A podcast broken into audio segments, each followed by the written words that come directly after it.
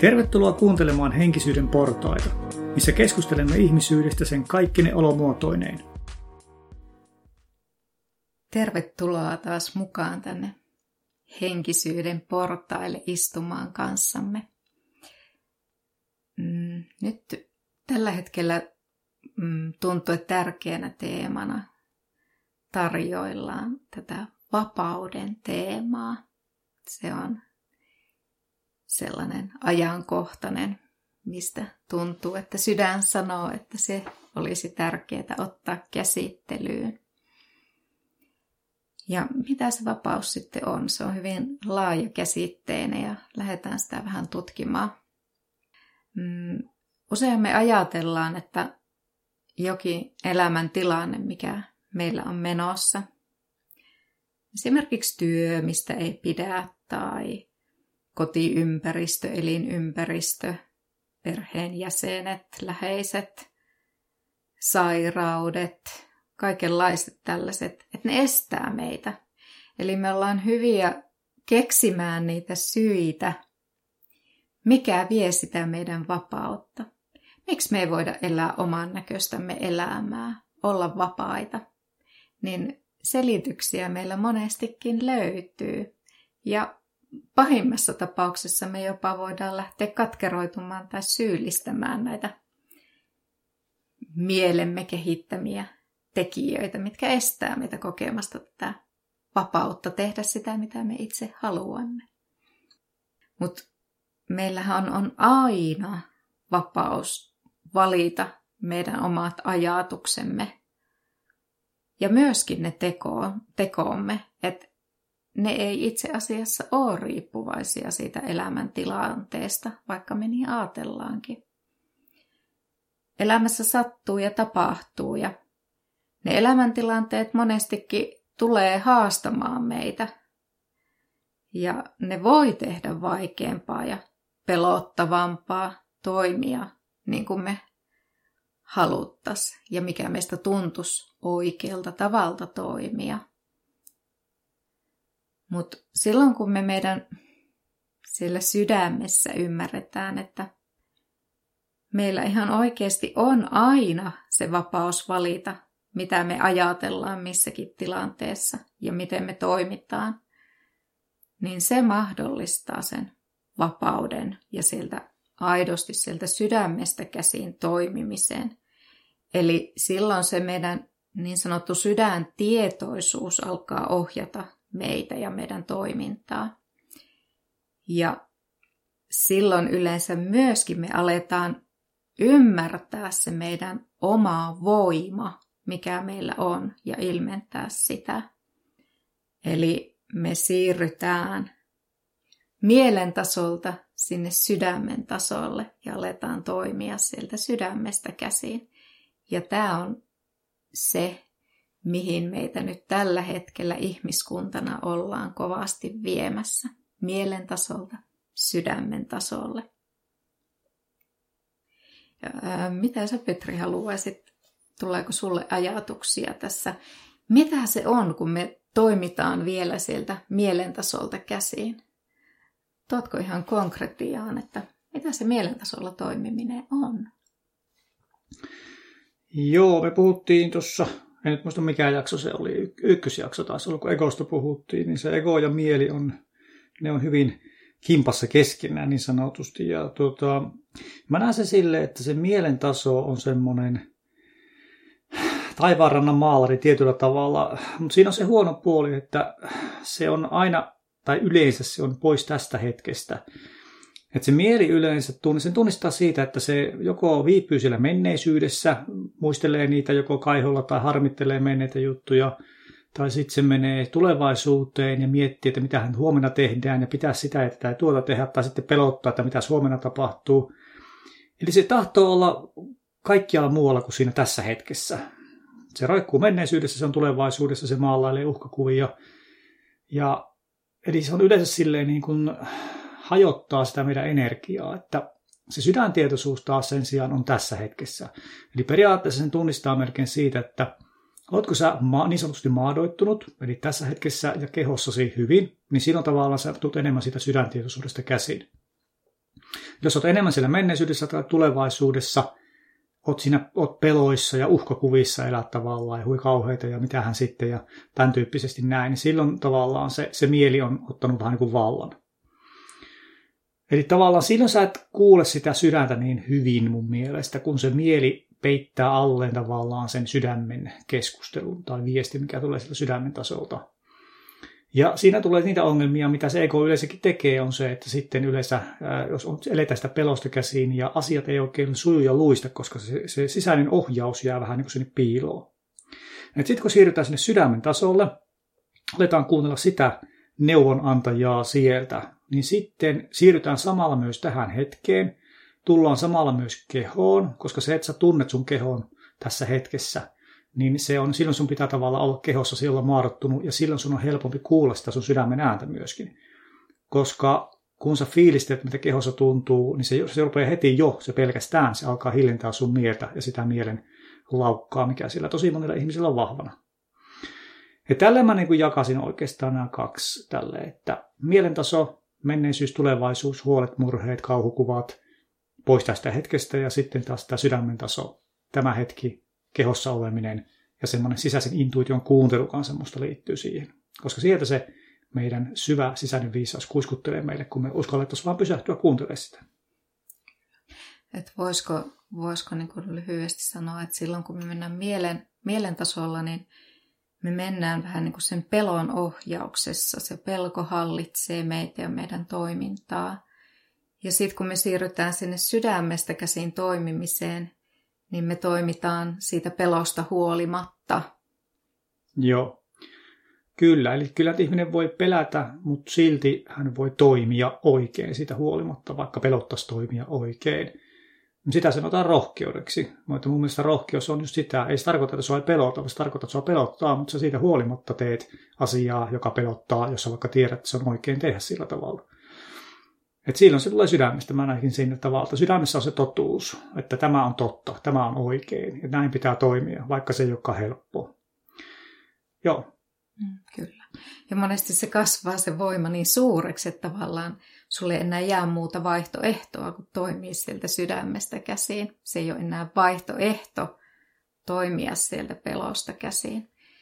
Ja ehkä siellä mielen tasolla vielä on sekin, että kun kun on siellä mielen tasolla, niin ehkä välttämättä ei edes tunnista itsessään sitä, että toimii esimerkiksi sieltä pelosta käsiin. Et siitäkin täytyy ensin tulla tietoiseksi siitä pelosta ja että hei, toiminkin sieltä pelosta lähtöisesti. Ja silloin on ottanut tarpeeksi etäisyyttä siihen omaan itseensä, kun sen pystyy näkemään ja se mahdollistaa sitten sen muutoksen että me ollaan monesti aika sokeita sille omalle toiminnalle, eikä ymmärretä osata katsoa sieltä kauempaa sitä meidän toimintaa, että me ymmärrettäisiin niitä lähtökohtia, että miksi me toimimme tietyllä tavalla, mikä meitä ohjaa siihen toimintaan.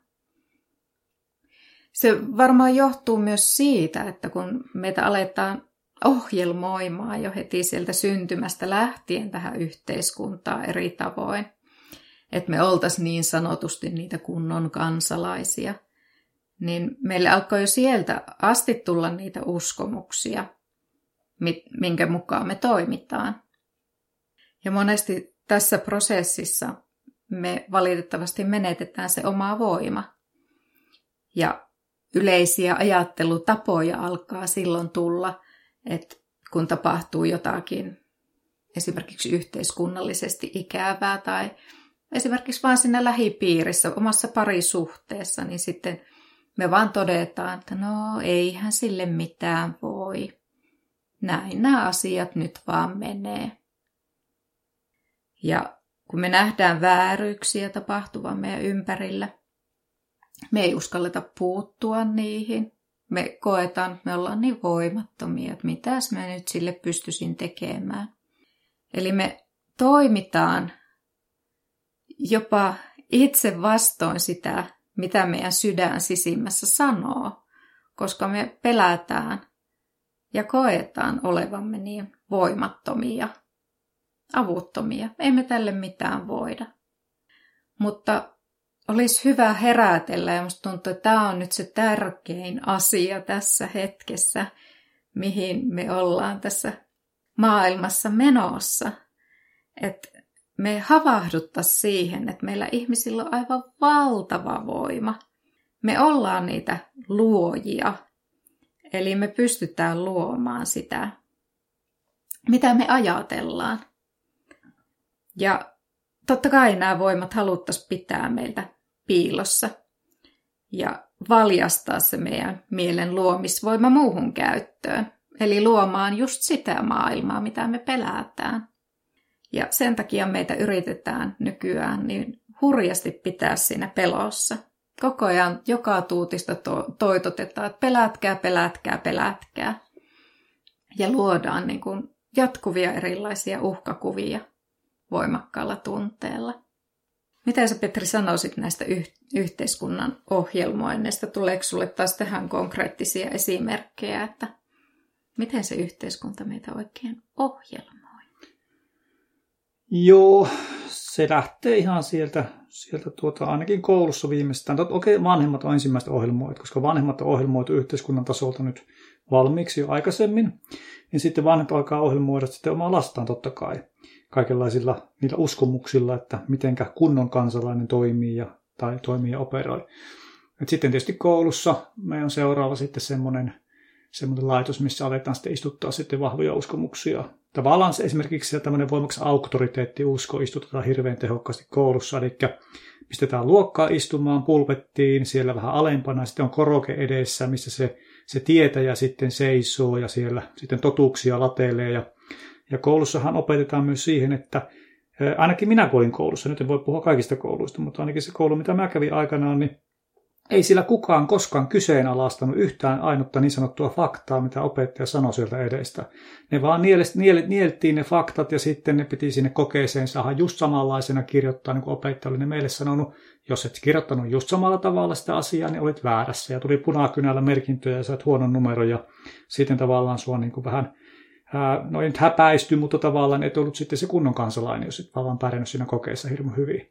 Eli tavallaan se ohjelmointi, mitä siellä annettiin, kun mietin itse jälkeenpäin sitä minunkin koulutusta, niin, niin oli se, että totuus tulee auktoriteetilta, ja sinä et tiedä mitään, vaan sinun pitää opetella ulkoa ne faktat, ja itse ei tarvi ajatella.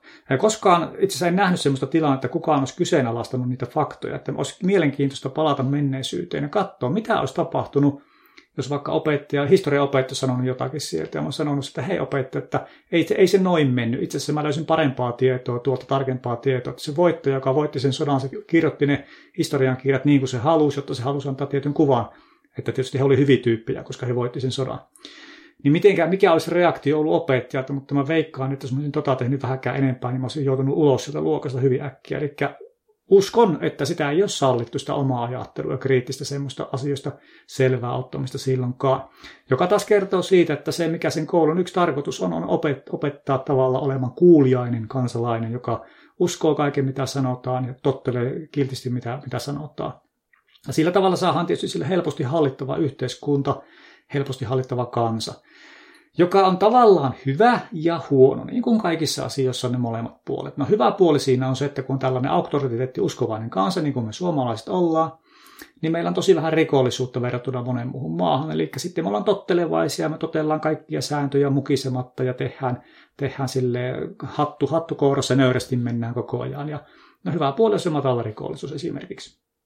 No huono puoli siinä on sitten se, että entäs jos sitten sattuu sillä tavalla, että se meidän johto korruptoituu ja alkaa antaa huonoja, huonoja ohjeita sieltä, niin mitä sitten tehdään?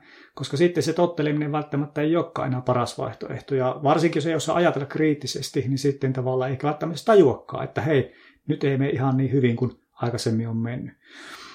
Eli tavallaan siinä on hyvät ja huonot puolensa, ja tota, sitä ohjelmointia tulee, ja sieltä osaltaan se on hyvä asia. Tällä tavalla saadaan toimiva yhteiskunta aikaan, mutta kaikki ääripäät on huono juttu. Eli se liikka tottelevaisuuskin ja liika, liika uskominenkin on huono juttu, sit kun se menee vähän niin kuin liian yli. Eli siinä pitäisi vähän niin kuin semmoinen tasapaino sitten löytää, että jos ajatellaan suomalaisia verrataan vaikka vähän tuommoisen etelämaihin ihmisiin, vaikka jonnekin Keski-Eurooppaan, missä on vähän niin kuin sitä temperamenttia pikkusen enemmän siellä, kun missä aurinko paistaa vähän enemmän, niin, niin, niin, äh, niin siellä mennään helpommin barrikaadille noustaan sitten, kun jos yhteiskunnassa ei mene kaikki ihan niin kuin pitäisi. Niin pikkusen kaipaisin suomalaisiin sellaista pienestä semmoista tulisuutta sinne, että, että saataisiin vähän semmoista kriittistä ajattelua ja semmoista sitten, että osattaisiin uskaltaisiin pistää vähän vastaankin ja sanoa, että hei, nyt minä koin sydämessäni, että tämä ei ole oikein. Eli tavallaan vaikka, vaikka se naapuri voisi vähän sitten katsoa vinosen jälkeen, niin ei pelättä sitä, sitä tavallaan semmoista, että muut, mitä ne muut minusta ajattelee.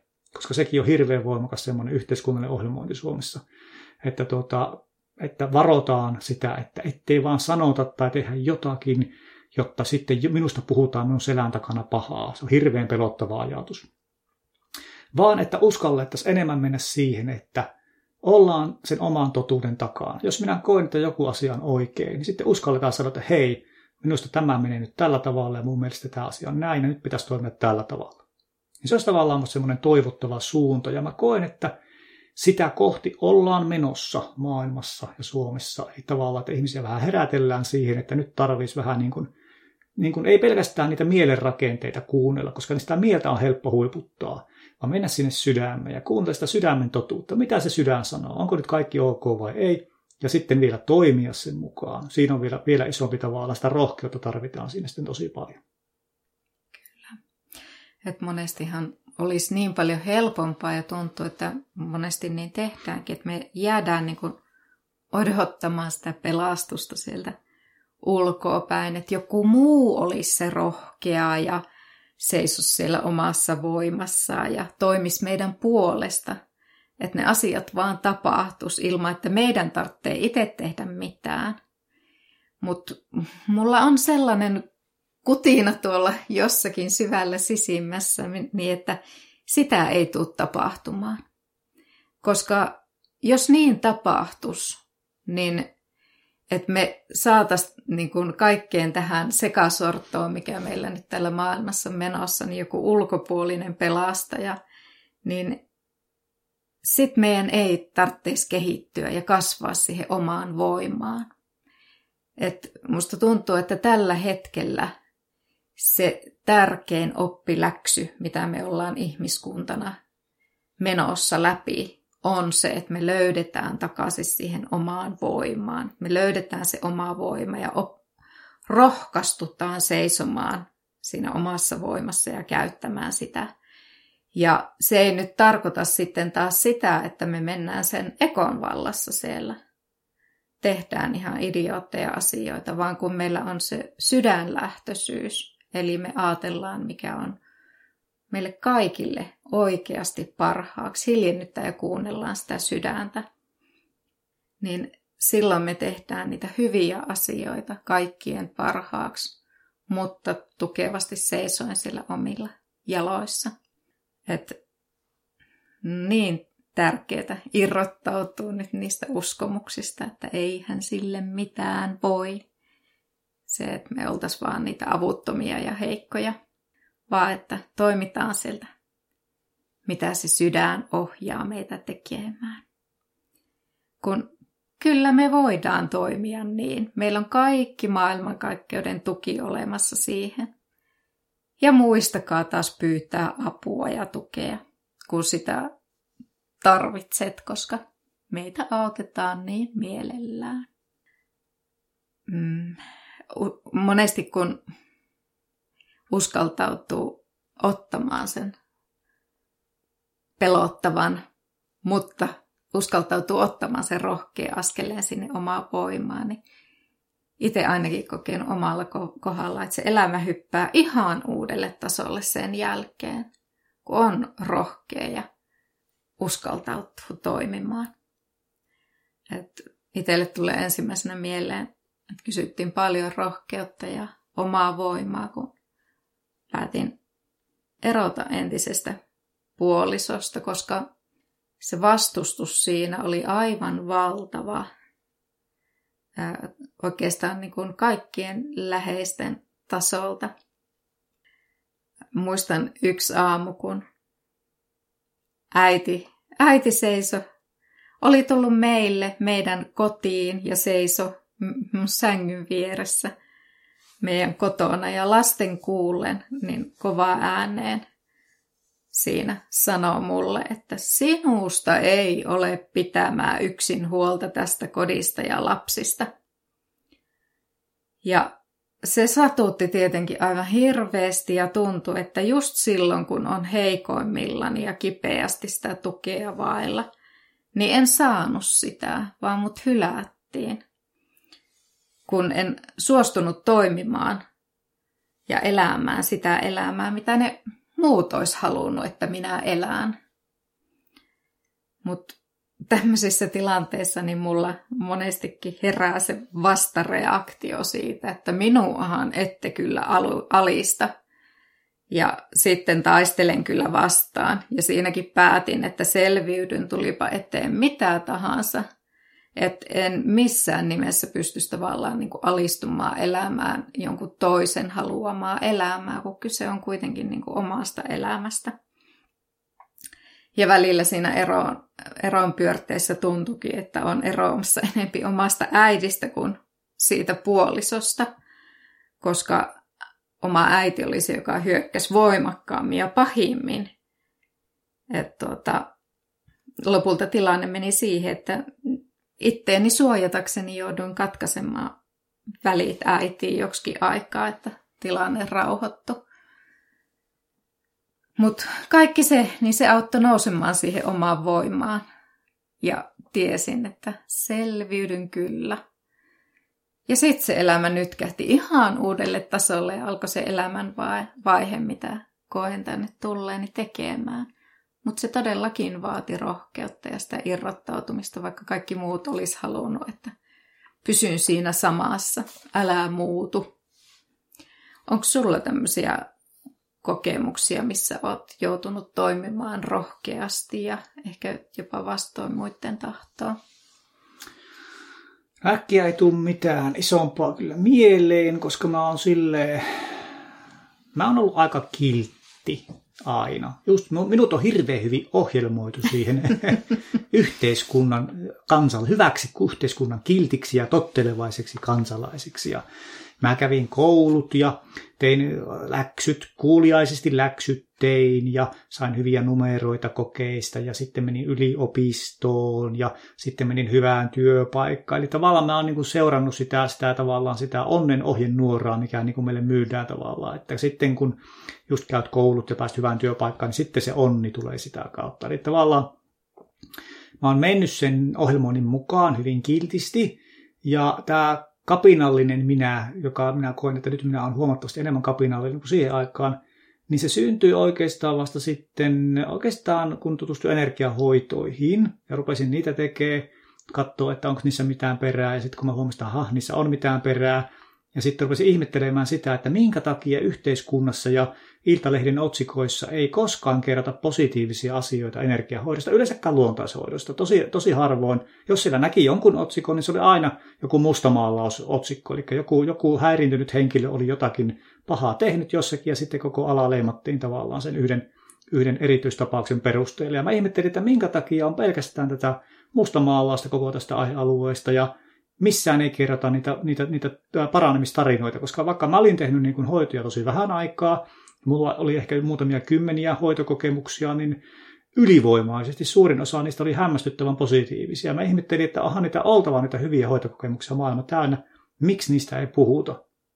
Ja alussa naivisti ajattelin sille lapsen uskolla, että no, ne nyt ei vaan tiedä niitä, niin sen takia ne ei kerro niistä. Mutta sitten tavallaan, kun rupesi se kriittinen mieli ja oma ajattelu pikkusen heräämään siitä lapsusen, lapsusen unesta ja aloin niin nähdä, että minkälaiset rakenteet ja korruptio pyörittää valitettavasti tämä meidän yhteiskuntaa, niin sitten mä olen tajuta, että hei, se on ihan tarkoituksellista mustamaalausta, että tietyt tahot, se tiettyjen tahojen tavallaan kassavirtaan vaikuttaa se, mihinkä ihmiset uskoo ja mihinkä ne rahansa sitten vie, jos joku vaiva on, niin se sitten vaikuttaa siihen. Ja se oli itse asiassa aika karu herätys tajuta se, että ihmisten hyvinvointi ei ollutkaan se prioriteetti ykkönen tavallaan, vaan se olikin rahaa ja kaikki muut, muut tämmöiset prioriteetit siellä, jotka sitten vaikuttaa hirveän voimakkaasti yhteiskunnassa. Se on kaikenlaista vehkeilyä tuolla, tuolla politiika, politiikassa ja muualla. Eli tavallaan sitä kautta, kun alkoi tajuta sen, että se, se tavallaan lapsen uskoinen vihreää maailmankuvaa, mikä myydään, tai minkä minä ainakin olin ostanut hyvin tehokkaasti sitten omaan uskomusjärjestelmään, niin kun tajus, että se ei pidäkään paikkaansa, vaan tavallaan, että mulle on valeheltu suorastaan. Tai ainakin se, että miten mä oon ottanut sen, mä oon ottanut valheellisesti sen tiedon vastaan. Että tota, se on aika karu, karu herätys kyllä siihen todelliseen todellisuuteen, kun sitä herää. Ja se aiheuttaa semmoisen vähän niin kuin vastareaktiot. Sitten tulee semmoinen kapinallinen tavalla, että haluaa vähän niin kuin sitä suuttua ja haluaa kapinoida vastaan sen jälkeen, että hemmetti viekon, kun olette mulle kerran valehellut, nyt mä en kyllä tottele yhtään mitään, enkä usko yhtään mitään, te mulle yritätte syöttää tämän jälkeen. Ja se on semmoinen normaali, me puhuttiin heilurin heilahtamisesta jossakin kohtaa, niin se on just se tavalla, että kun pitkä ollut se kiltti ja kunnollinen ja uskonut kaikkeen, niin sitten tulee se kapinavaihe, eli vähän niin kuin teini-ikä iski sitten jossakin kohtaa, mutta mulle se teini-ikä tavallaan iski 30 jälkeen vasta sitten, kun mä tajusin nämä jutut. Eli tuota, siinä kohtaa sitten tuli semmoinen, semmoinen kapina, mutta en mä silleen, silleen vähän niin kuin kerrot tuon sun tarinan, niin sille omassa elämässäni ole sille hirveän voimakkaasti muuten kapinoinut, kun ehkä tälle ajatustasolla ja uskomustasolla on alkanut herätä sitten jossakin vaiheessa tähän niin sanottuun todelliseen, todelliseen ikävään totuuteen, että miten tämä yhteiskunta oikein pyörii. Niin. Varmaan tietyllä tavalla aina aina ollut jollain tavalla vähän niin kuin kapinallinen, että en ole purematta nielly mitään. Ja tavallaan en luota keneenkään, enkä mihinkään. Ja sitten herkkänä vielä aistin ja vaistoon ihmisistä asioita ja ne puhumattomatkin asiat, mitkä on siellä piilossa. Mutta tuota, sitten taas toisaalta on se kääntöpuoli, että mulla on aina ollut hyvin sellainen vahva toivo siihen, että ihminen toimii oikein. Ja sitten se suru on valtavan suuri, kun niin ei tapahdukaan. Ja se on myös hyvin semmoinen epäuskonen olo, että miten se toinen voi tehdä noin. Että sitä jotenkin aina odottaa, että jokainen toimisi sieltä rakkaudesta ja korkeimmasta perspektiivistä lähtöisesti. Ja sitten kun niin ei tapahdukaan, niin sitä tuntee niin kuin suurta surua sen ihmisen puolesta, että voi ei, että nyt se ei ollutkaan vielä niin kuin pystynytkään tavallaan tuohon, että se vieläkin toimi noin.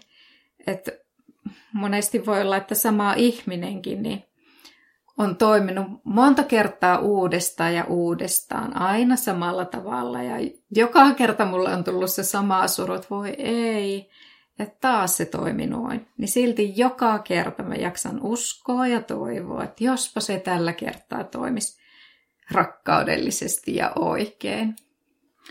Joo, tuohon minulla olisi sanottavaa jonkun verran. On seurannut tota, tota Miian, Miian toiveikasta ajattelua ihmisten hyvyydestä, niin, niin mä koen, että mä oon ehkä vähän realistisempi tuossa mielessä, että joo, Mialla on se röntgen katse ja se pystyy näkemään ihmisten sisälle ja se näkee suoraan sinne sielun valoon, siihen hyvään, mikä joka ikisessä ihmisessä asustaa, kyllä siellä sisällä. Mutta Mia on huono näkemään sitä pintatasoa tavallaan ihmisissä, joka on se ego- ja mielentaso, joka sitten valitettavasti suurinta osaa ihmisiä pyörittää kuitenkin ja sitten määrää sen, että miten se ihminen toimii sitten käytännössä. Eli Mia odottaa tavallaan, että suurin osa ihmistä toimii siitä rakkaudesta, siitä valosta käsiin, mikä on siellä kyllä siellä syvällä sisällä. Mutta valitettavasti minä realistina näen asian silleen, että, että tuota, suuri osa ihmisistä toimii kuitenkin sitä pintatasolta käsiin, niistä peloista käsiin, siitä mielen ja egon tasolta käsiin.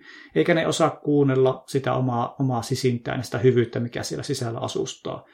Vaan ne vähän niin kuin kompuroi kuin pienet lapset ja tekee niitä virheitä, mikä on sinällä ihan ok, koska virheiden kautta me opitaan ja kyllä ne pikkuhiljaa siitä pääsee sitten sinne sydämeenkin kiinni, kun ovat sitten tarpeeksi kauan kompuroineet, kun sitä se henkinen kehitys on. Ne henkiset portaat, niitä kiivetään sen kompuroinnin kautta. Ei se mene sille, että yksi, kaksi, kolme, siinä meni viisi porrasta, että heilahti, vaan se on yksi porrasta, sitten kompastutaan portaas ja mukkelis makkelis mennään kolme porrasta alaspäin ja sitten aloitetaan uudestaan se kiipeäminen. Ja pikkuhiljaa sitten tullaan kyllä ylöspäin. Mutta se menee monesti sen kompuroinnin kautta. Niin mä näen, että Mialla ehkä vähän liian suuret odotukset siitä, että sitä kompurointia ei tulisi ollenkaan, vaan heti meitä suoraan sillä sitä valosta käsiin, mikä kaikista löytyy. Mutta valitettavasti käytännössä niin mä oon huomannut sen, että kun odottaa sitä, että kyllä se todennäköisesti kohta kompuroi, niin siinä useimmin on valitettavasti kyllä oikeassa, että monesti sitä ihmistä kompuroi aika paljonkin ja hakkaa sitä päätä seinään. Ja, mutta sieltä se, sen, sen kuhmuun kautta se oppi tulee sitten kyllä loppujen lopuksi. Kyllä. Ja itteeni ehkä monesti auttaa, kun se rohkeus meinaa loppua toimii, niin se, että ottaa sen ajatuksen, että on tullut tänne maapallolle tekemään työtä. Että on vähän niin kuin sellainen työkeikka, jonka haluan hoitaa mahdollisimman hyvin. Kasvattaa rakkautta ja voimaannuttaa, auttaa ja olla rinnalla kulkijana. Ja samalla oppii itse ja kehittyy. Että jokainen asia, mikä meille elämässä tuodaan eteen, niin se aina kasvattaa ja kehittää. Ja arvostan aivan äärettömästi tätä tilaisuutta, että on päässyt tänne oikein tänne toiminnan ytimeen, tänne unohduksen tilaan, missä välillä kokee, että on niin hylätty ja jäänyt yksin, että saa kokea ja tuntea täällä konkreettisesti niitä asioita ja tätä maapallon kauneutta. Ja, niin onhan se aivan uskomatonta, että on laitettu tänne työjoukkoihin. Tämmöisen vähän niin kuin etulinjan sissiksi toimimaan. Että sitten just puhutaan aina, että ne toiset, toiset työntekijät on sitten tuolla enempi tuolla taivaallisissa joukoissa, mutta me ollaan sitten, ketkä ollaan täällä maan päällä, niin me ollaan niitä etulinjan sissejä, jotka toimitaan. Niin, niin tota, on se aika jännää. Ja, mutta kuitenkin, ei tätä työkeikkaakaan niin pidä just ottaa liian vakavasti. Tämä ei ole ainutkertainen elämä. Monet ajattelee tavallaan sen takia toimii siltä pelosta käsin, kun he ajattelee, että tämä on ainutkertainen elämä. Täällä elää ja yrittävät suojata itseään ja läheisiään sitten niin kuin kaikelta. Ja sen takia toimivat sieltä pelosta ja vihaasta käsiin, koska se pelko kasvaa silloin aivan valtaviin mittoihin, jos ajatellaan, että meillä on täällä tämä yksi elämä ja sitä pitää kaikella tavalla suojella. Niin ei. Ei tämä ole ainutkertainen elämä. Ainakin mä koen niin. Pienestä lähtien kokenut, että meillä on, on niitä elämiä useita. Eikä, eikä sitä elämää kannata niin kuin suojella hinnalla millä hyvänsä, että alkaa tehdä niitä vääriä asioita sen vuoksi, että pysty suojelemaan sitä omaa tai läheistä elämää. Tai luovuttaa sitä omaa voimaansa sen vuoksi. Hmm, tuleeko sulle mitä tähän? Jos mennään takaisin tuohon vapauteen, niin, niin tuota, tämän voisin kysyäkin sulle, sulle kohta tuosta vapaudesta, mutta tuota, mulla on tässä Sanni Nevalaisen tällainen vapauden lento, niin Voisin vaikka lukea tämän ensin. Avaa käteesi kohti taivasta ja lennä, koska olet vapaa kuin taivaan lintu. Mikään ei sinua estele, ellet sinä itse. Olet vapaa valitsemaan ajatuksesi ja tekosi elämäntilanteestasi huolimatta, joten sinulla itselläsi on avaimet vapauteen. Olet vapaa seuraamaan sydäntäsi. Hmm. Tuleeko sulle ajatuksia? Mä ainakin muistan, että sulla oli vapau- vapaus taisi tärkeimmäksi teemaksi. Me joskus tehtiin se passion testi. Sulla taisi olla ykkösenä siellä toi vapaus, eli se oli sulle tärkein arvo. Joo, se varmaan on sen takia, koska mä veikkaan, että se pitkälle johtuu myös sitä kasvatuksesta, että kun mä olin silleen ensimmäinen lapsi ja sain elää hyvin, hyvin vapaasti, eli hyvin vapaan kasvatuksen tulos olen minä, niin se on kanssa tehnyt sen, että se vapaus on tosi tärkeä. Tärkeä arvo mulle ollut aina. Jotenkin tuntuu, että jos ei ole vapautta, niin ei oikein mitään. Että periaatteessa no, terveys on toinen tosi tärkeä juttu kanssa mun arvoasteikolla. Että jos on, ei ole terveyttä, niin sitten aika heikosti menee, mutta okei. Ne on ne kaksi, kaksi isoa arvoa, vapaus, vapaus ja terveys. Että jos ihminen laittaa häkkiin, niin kuin minä koen, että meidät se laitetaan häkkiin, mutta se on semmoinen näkymätön häkki, missä ihmiset ei tajua, että ne on, joka on vähän niin kuin kultainen häkki, että joka on illuusio vapaudesta, mutta itse asiassa se ei ole vapautta. Mutta se on semmoinen vapaaehtoinen häkki tietyllä tavalla, että ne ihmiset vähän niin kuin on itse, itse siellä vapaaehtoisesti ja vaikka joku avaa se oven, niille ne tajua, että ne on häkissä ja ne vois kävellä ulos siitä, kun se on vähän niin kuin näkymätön, näkymätön se häkki siinä mielessä. Ja se koostuu just näistä, näistä ohjelmoinnista ja uskomuksista, mitä meille annetaan. Ja sitten ihmiset ajattelee mulle että no eihän minä nyt pysty siihen, kun ne muut ihmiset, se on muita ihmisiä varten. Ja, ja tuota, niin tähän tyyliin vähän niin kuin pistetään itse, rajoitetaan sitä omaa elämää ja niitä omia mahdollisuuksia. Ihan semmoisilla uskomuksilla, mitkä on täysiä valheita. Ne on vaan päässä tämmöisiä kehiteltyjä ajatusmalleja. Mutta kun ihminen uskoo johonkin, niin ihminen toimii sen mukaan, jolloin se on tavallaan yhtä todellinen kuin tiilimuurisen ihmisen ympärillä silloin.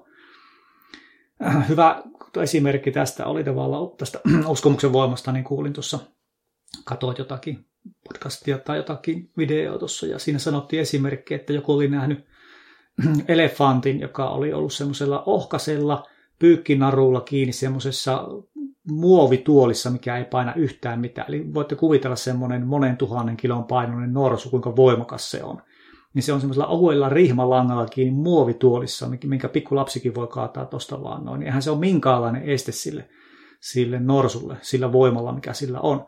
Mutta kun se norsu uskoo, että hänet on sidottunut tuohon tuoliin kiinni, eikä hän pääse sitä pois, niin ei se edes yritä liikuttaa sitä muovituolia, joten se muovituoli pitää sen norsun paikallaan siinä.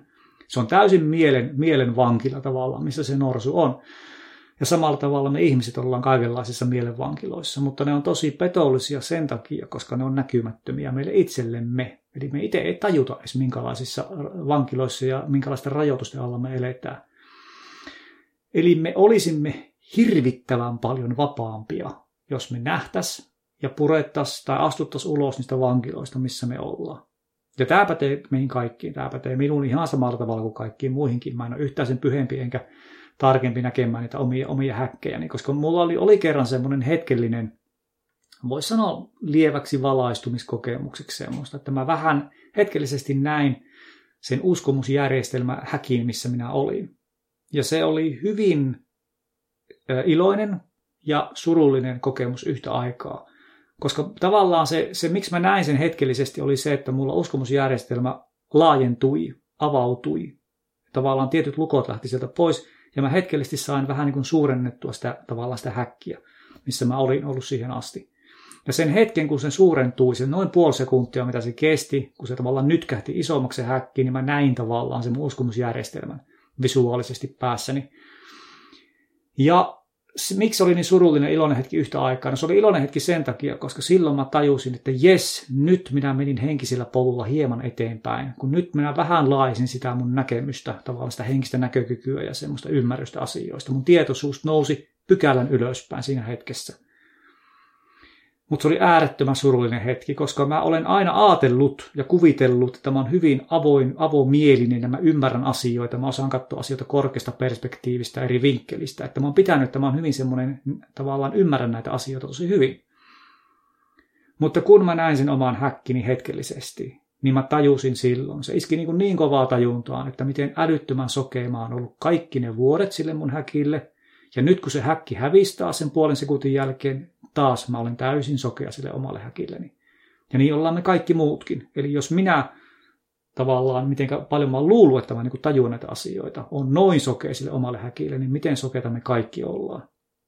Ja se nyt on vaan ilmeisesti, että näin, näin, näin se pitääkin olla, että, tuota, että me vaan sitten mennään pikkuhiljaa eteenpäin ja kompuroidaan ja välillä hakataan päätä seinään ja sitten ehkä tajutaan jotakin jossakin kohtaa ja taas, taas mennään kehityksestä eteenpäin. Että silleen se ilmeisesti pitääkin mennä. Mutta tuota, niin, jos minä osaisin päättää, niin minä kyllä antaisin kaikille sellaiset silmälasit, että ne vois katella sitä omaa häkkiä, että aha, tämmöisessä, tämmöisessä kopissa, kun minä olen kaikki nämä vuodet ollut, no asutaanpa sieltä ulos, niin kyllä olisi elämä aika paljon helpompaa sen jälkeen. Mutta ei se tolleen vaan mene. Se pitää vaan pikkuhiljaa mennä eteenpäin ja yrittää ymmärtää näitä asioita sitä mukaan, kun tulee eteen. Sellaista on elämä ja henkinen kehitys. Mm. Tuosta norsu-esimerkistä tuli mieleen, voisin taas tästä meidän kissasta toisesta kertoa esimerkin. Meillä toinen kissa on enempi semmoinen Palleroinen, joka on nuoresta lähtien ollut enempi kompura. Eli tuota, välillä pienenäkin oli kauheita katsoa, kun se tuli kissapuusta alasta apua tuossa eikä hyvin. Eli se on hänelle luontaista, mutta sitten tämä meidän tyttökissa Lili, niin hän on kyllä kuin tiikeri. On niin sulava linjainen ja todella nopea ja varma liikkeissään ja oikein saalista. Ja niin, niin tuota Petri rakensi heille tuota takaan sellaisen kiipeilytelineen, mikä menee sitten takaan päälle. Siellä takaan päällä on yksi taso ja siitä nousee vielä korkeammallekin askelma, niin kun tämä kiipeilyteline oli valmis, niin tämä Lili, joka on niin sulava liikkeinen kiipeilijä, niin pääsi sinne kyllä just ja just ylös, mutta sitten hän katteli sieltä sillä niin että ei, täältä ei pääse alas. Ja sitten kun hän yritti tulla alas, niin näki, että nyt tässä ei käy hyvin. Että tuota, nyt, nyt tosta ei tule mitään. Vaikka ne askelmat oli siellä, että hän olisi kyllä päässyt sieltä todella hienosti tulemaan, mutta kun se pelko oli siellä niin valtava, niin sitten kun hän rohkaistui yrittämään sieltä alas, niin se oli aivan kauhean näköistä toimintaa.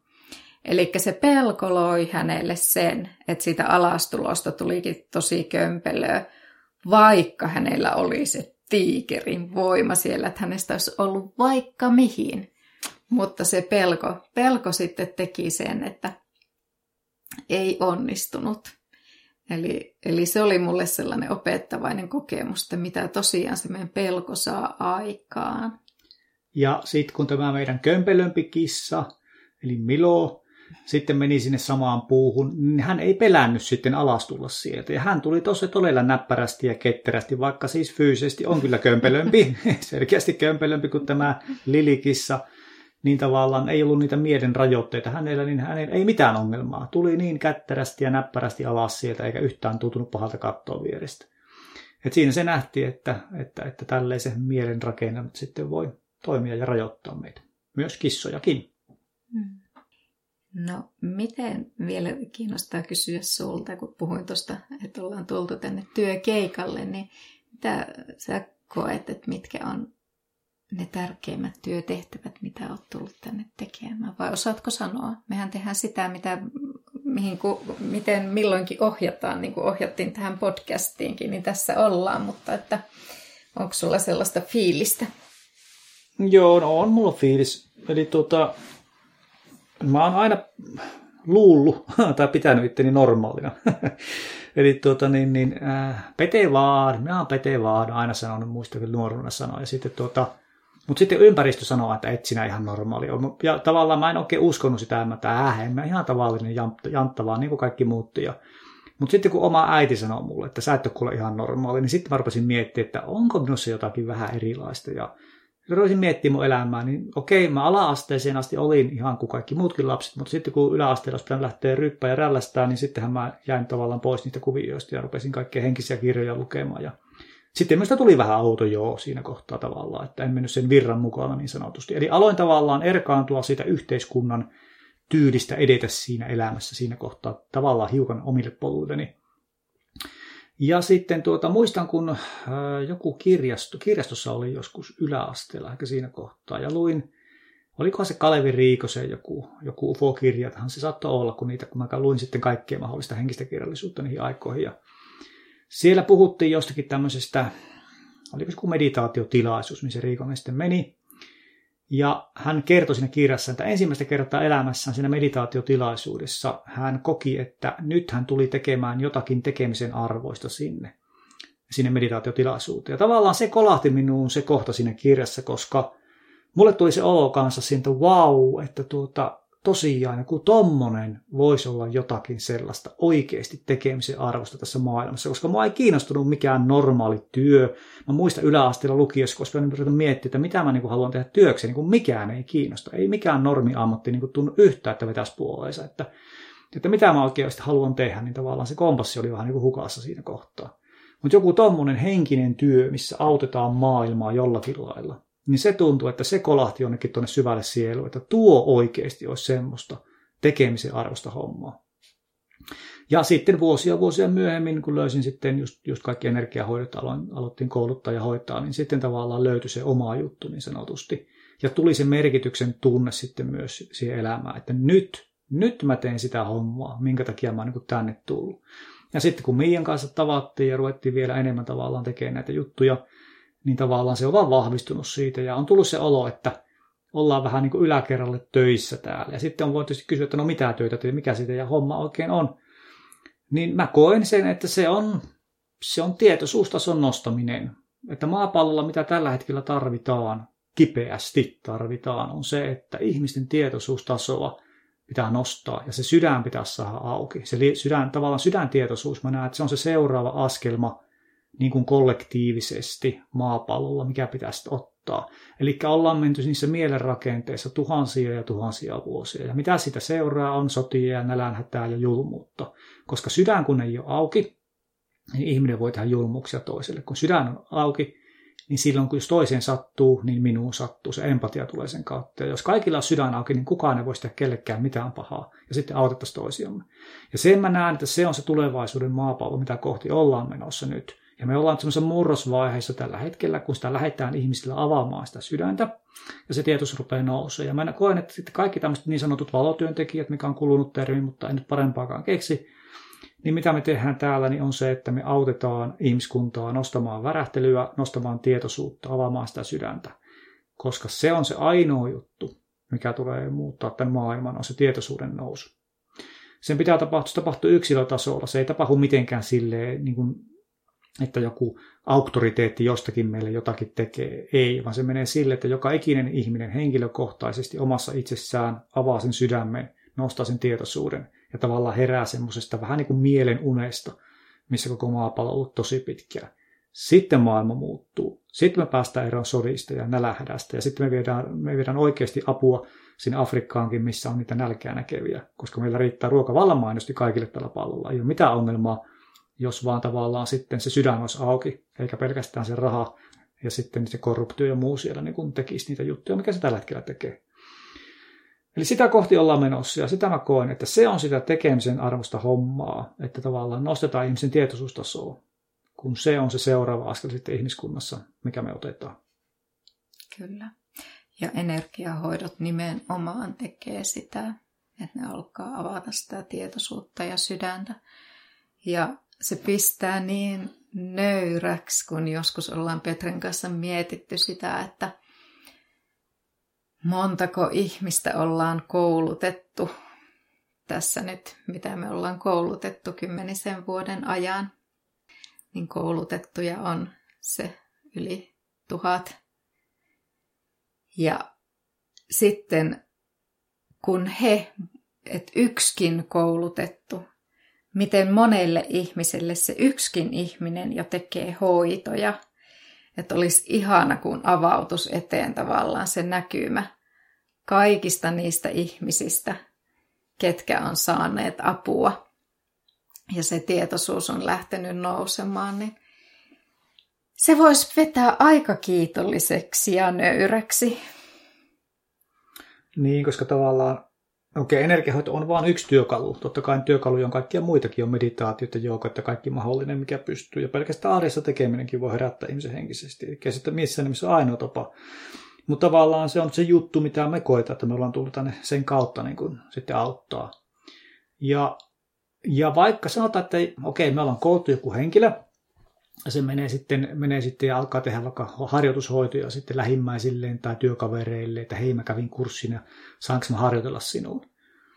Niin vaikka se henkilö ö, tekisi vaikka hoidon vaikka selkäkipuun sille, sille jollekin työkaverille, että työkaveri sanoo, että vitsi kun selkä on vähän kipeä, että voisit vähän hoitaa mua. Ja sitten tekee sille vaikka hoidon ja sitten saa vaikka autettua siinä selkäkivussa – niin se ei ole pelkästään sitä, että okei, nyt se selkäkipu vähän helpotti siinä kyseessä henkilössä.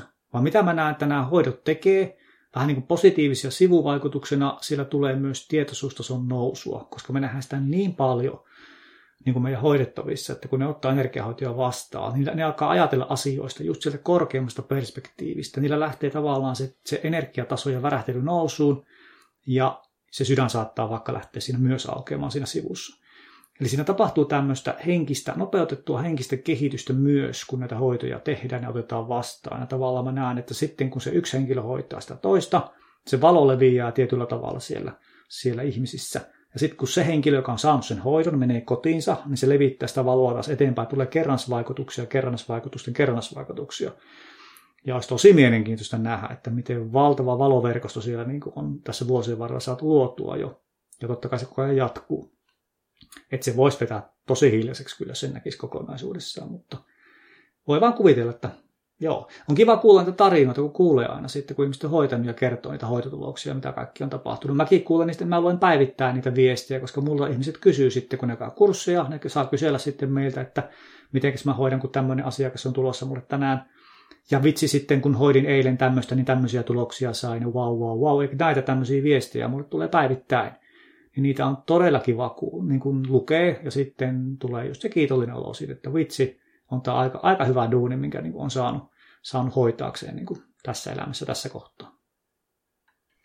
Mietin tuossa ihan tällaisia konkreettisia asioita. Nyt on puhuttu just tästä tietoisuustason noususta ja sydämen avautumisesta. Ja tuossa alussa puhuin siitä omasta voimasta – mikä tässä hetkessä on niin tärkeää, kun sitä meitä yritetään niin kuin nyt tässä hetkessä erityisesti, että me unohdettaisiin se oma voima ja oltaisiin niitä alistuneita, että tälleenhän me ei mitään voida, niin mennään vaan niin kuin käsketään siellä massan mukana, niin, niin mulle tuli sellaisia muutamia konkreettisia esimerkkejä, sellainen voima-asento, mitä voi tehdä päivittäinkin, että, että seisoen jalat haara-asennossa, kädet lanteilla. Tuossa vähän niin kuin ajatellaan sellainen, miten monesti otetaan niin kuin vanhempanakin, kun komennetaan lasta, että pitää olla sitä tietynlaista auktoriteettia ja voimaa.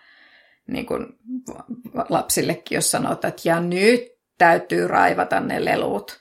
Niin miten me seisotaan? Me otetaan se tietty haara-asento, kädet tuossa sivuilla lanteilla, selkä suorana, rintakehä avoinna – niin, ja monesti sitä ottaa vähän niin kuin sellaista tilaa siihen ympärilleen. Niin monesti me otetaan sitä tilaa silloin enemmän ympäriltä, kun me ei pelätä omaa voimaa.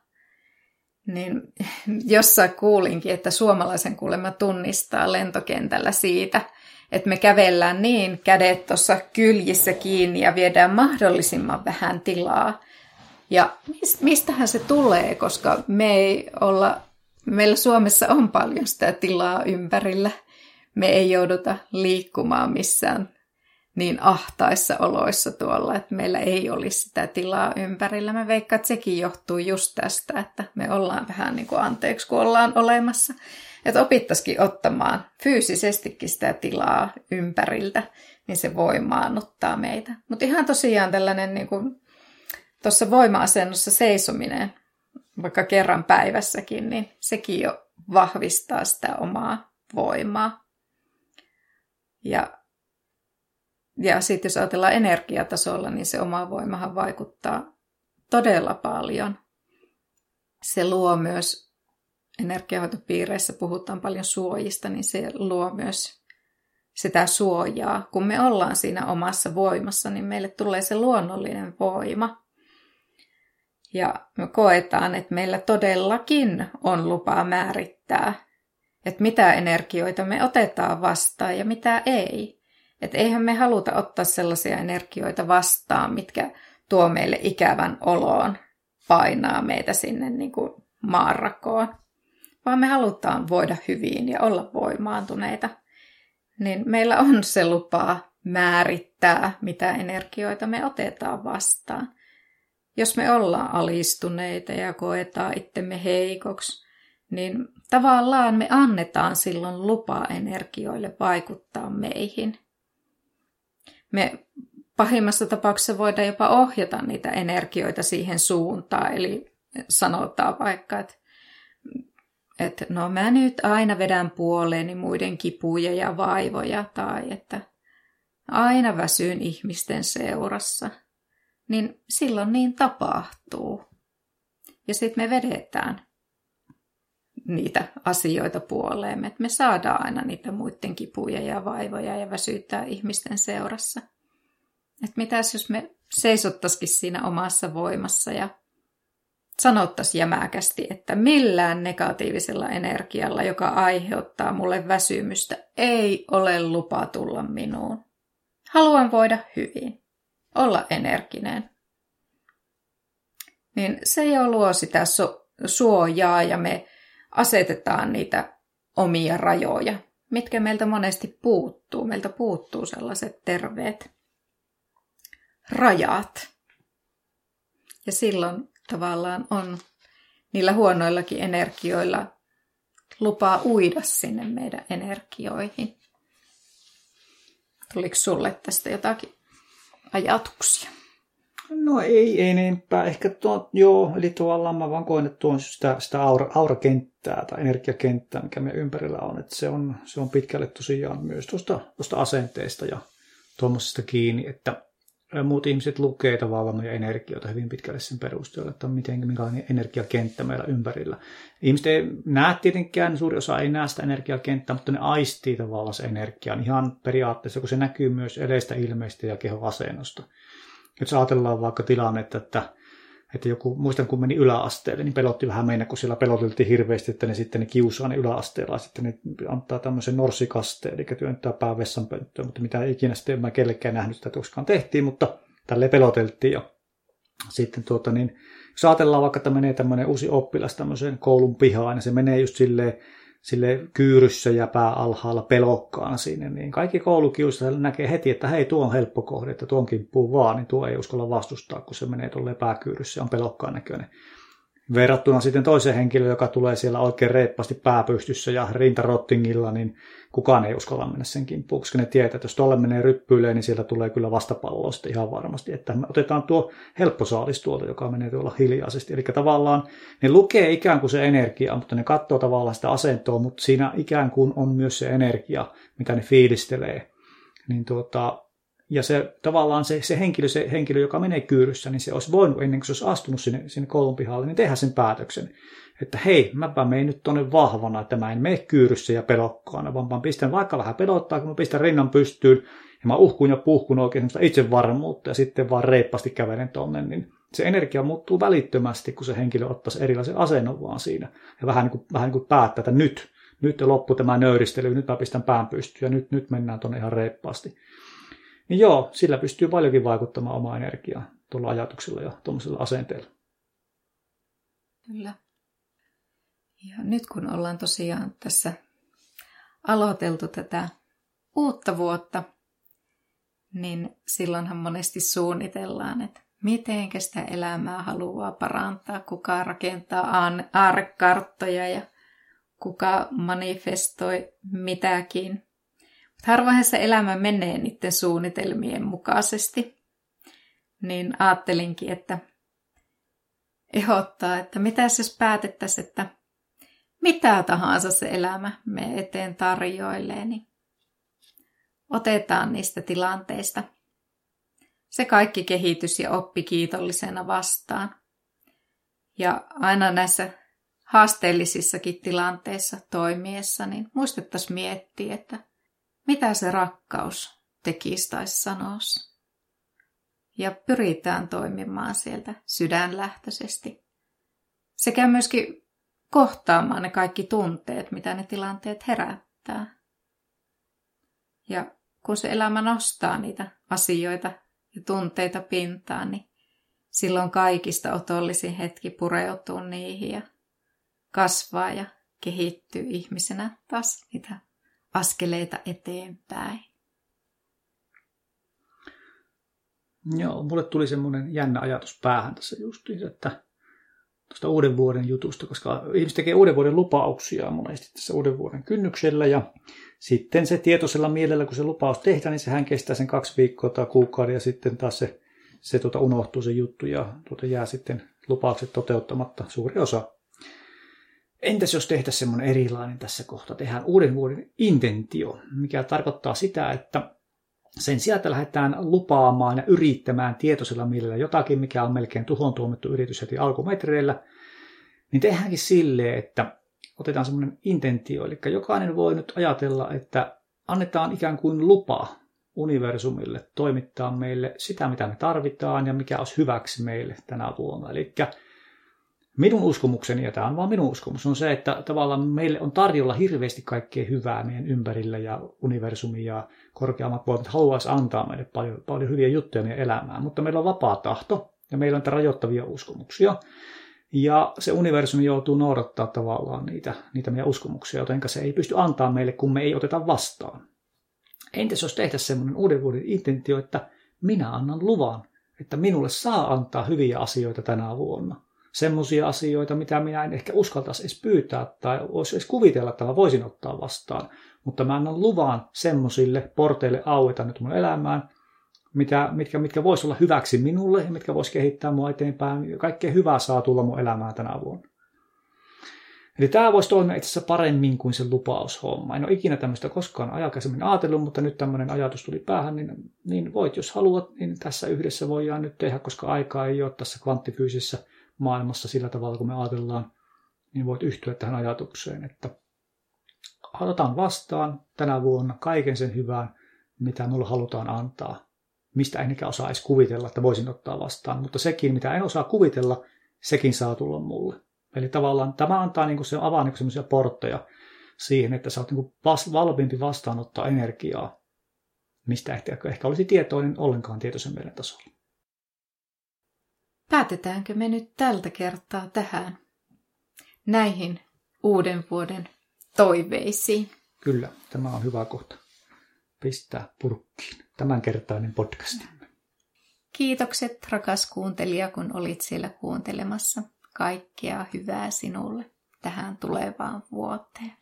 Ja hyvää ja parempaa uutta vuotta kaikille. Kiitos kun kuuntelit podcastiamme. Tapaamme taas seuraavassa jaksossa.